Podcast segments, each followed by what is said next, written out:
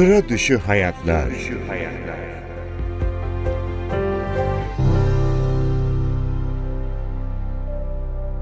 Kübra Denizci 16 yaşında kaza sonucu tekerlekli sandalyede yeni bir hayata başladı. Türkiye'de ilk, dünyada ikinci engelli kadın ralli pilotu oldu. Aynı zamanda psikolog.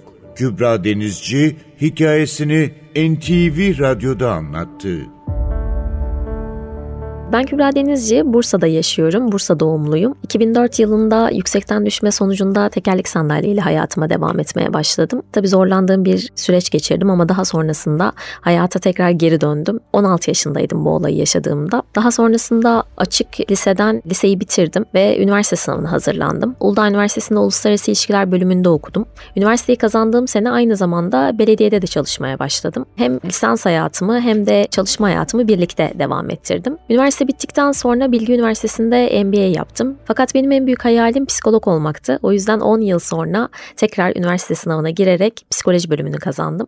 Şu anda da Üsküdar Üniversitesi'nde klinik psikoloji yüksek lisansı yapıyorum. Aynı zamanda hayatımda spor var. Sporun içerisinde olmak benim en büyük hayalimdi. Motor sporları benim için çok önemli. Yarış aracı kullanıyorum. Çünkü araçta kendimi çok fazla özgür hissediyorum. Bu süreçte de yani bundan sonraki dönemde de hayatımda sporun çok aktif bir şekilde devam etmesini istiyorum.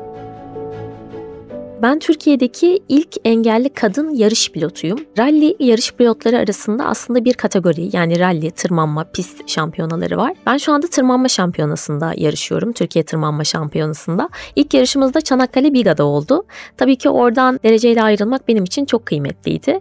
Biz otomobil sporlarında kadın, erkek, engelli olarak bir ayrım olmadan yarışıyoruz. Tabii ki bu kimi zaman bize bazı dezavantajlar sağlayabiliyor. Çünkü ben tek elli araba kullanıyorum gaz fren olarak. O yüzden bazen limitleri zorlamakta sıkıntı yaşadığımız noktalar olabiliyor. Ama ben aslında özellikle bu sporda yer almak istemiştim. Çünkü bir şekilde sınırları aşmak ve engelsiz olan kişilerle de aynı platformda yarışabilmek benim için çok değerli.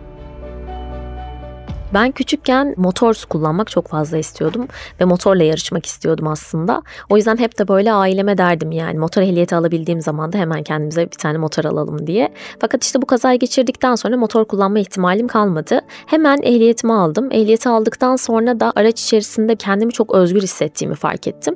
Zaten bir hız tutkum var. Yani normalde ben işte denizde zodyaktır vesairedir bu tarz şeyleri kullanmayı da çok fazla seviyorum. O yüzden hız tutkumun olması ve mutlaka bir spor disiplinin içerisinde içerisinde yer almak istemem aslında. Beni motor sporlarına yöneltti. 2018 yılından beri motor sporları içerisinde olmak için bir mücadele veriyorum aslında ben.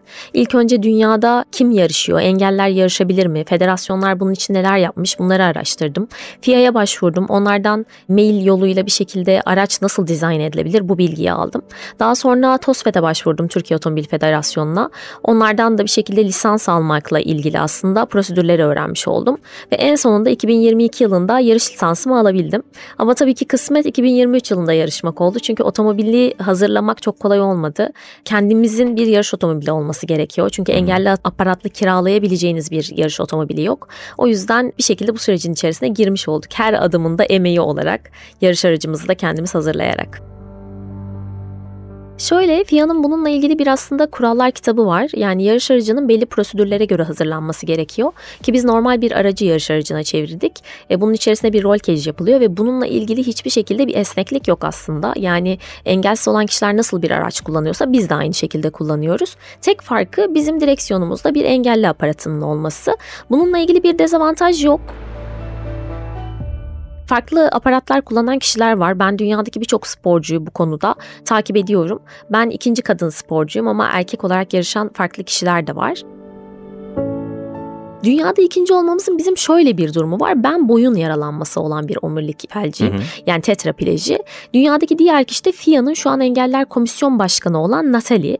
O da benim gibi aynı şekilde boyun yaralanması. Biz dünyada bu seviyede yarışan iki kişiyiz ve iki kadınız aslında. O yüzden ilk yarışımı gördükten sonra Çanakkale Biga'dan sonra bana ulaştı Natalie ve FIA'da beni paylaşmak istediğini söyledi.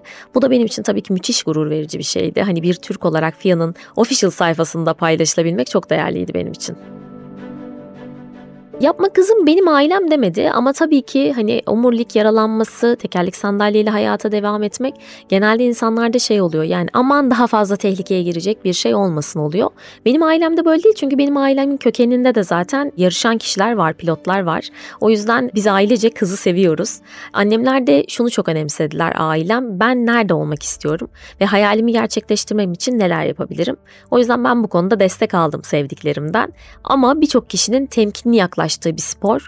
Dediğiniz gibi hiç kadın yok neredeyse. Yani %10 bile değil kadın sporcu. Bu arada dünya genelinde de bu böyle. O yüzden bir kadının bu kadar e, zor, meşakkatli bir spor içerisinde olması da çoğu zaman birazcık temkinli yaklaşılan bir konu.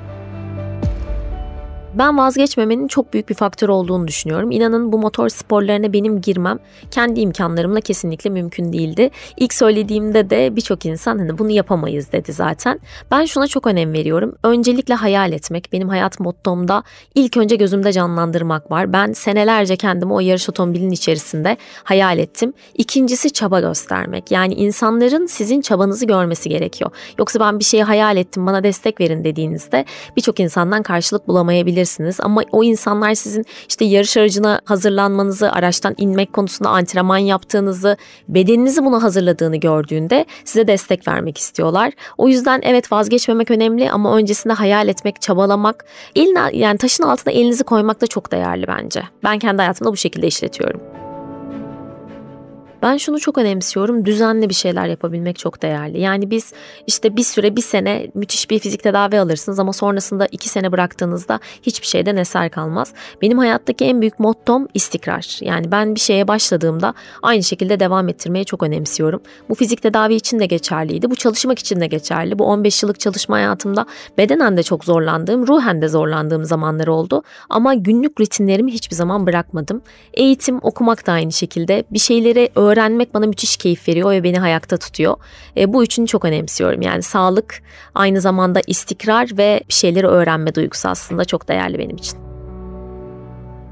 Benim hayatımdaki kırılma anı aslında tekerlekli sandalyeyi kabullendiğim andı. Ben yaklaşık 3 sene boyunca hiç evden çıkmadım.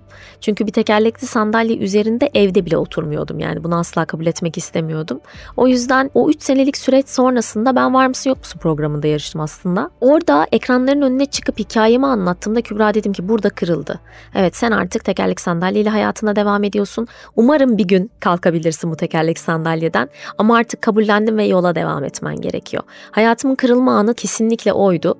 Hayatımın en mutlu olduğu anı ise Bursa rallisinde yaşadığım evlenme teklifiydi diyebilirim. Yani ben orada çok büyük bir hayalimi gerçekleştirdim. Nişanlımla birlikte ilk defa birlikte start aldık. O da kendisi yarış pilotu ve benim buraya gelmemde çok büyük bir emeğim vardı. Ve aynı zamanda da orada bana bir evlenme teklifi etmiş oldu. Hayatımın en unutulmaz anı da o diyebilirim. Yaptığın sporun en sevdiğin özelliği nedir? Yaptığım sporun en sevdiğim özelliği limitleri zorlayabilmek ve bunun bir sınır sınırı yok otomobil sporlarında. Yani ne kadar fazla çabalarsanız, araç size ne kadar izin verirse o kadar limitleri zorlayabilirsiniz. Hem müthiş bir rekabet var hem de müthiş bir takım ruhu da var aslında. Biz Neo Motor Spor'la birlikte yarışıyoruz. Orada birçok arkadaşımız rakibimiz aslında ama aynı çatı altında bir şeyleri yapmak için birlikte mücadele ediyoruz. Bu bana çok büyük bir keyif veriyor.